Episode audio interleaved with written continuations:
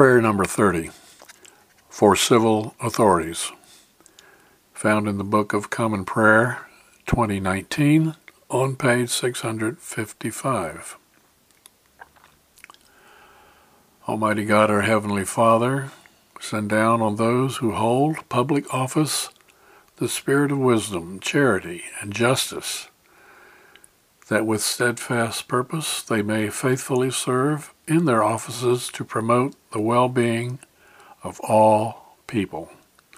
Through Jesus Christ our Lord. Amen. Should religion and politics engage?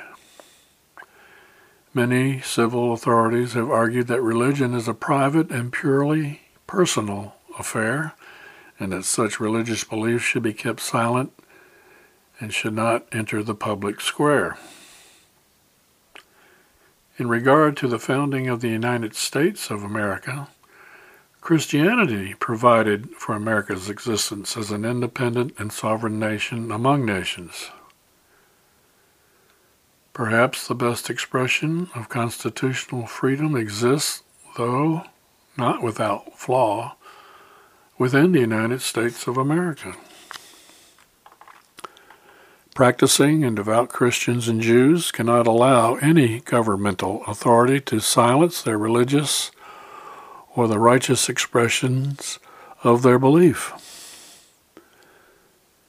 Perhaps Christians and Jews in the United States now see that they have been silenced or preempted from expressing their God-given rights. This new normal of hatred and suppressed speech has turned history and the old normal upside down. It is time, past time, to break silence with bold action. Pray for all elected officials that they may know and understand their delegated and God-given authority. Yes, politics and religion must engage.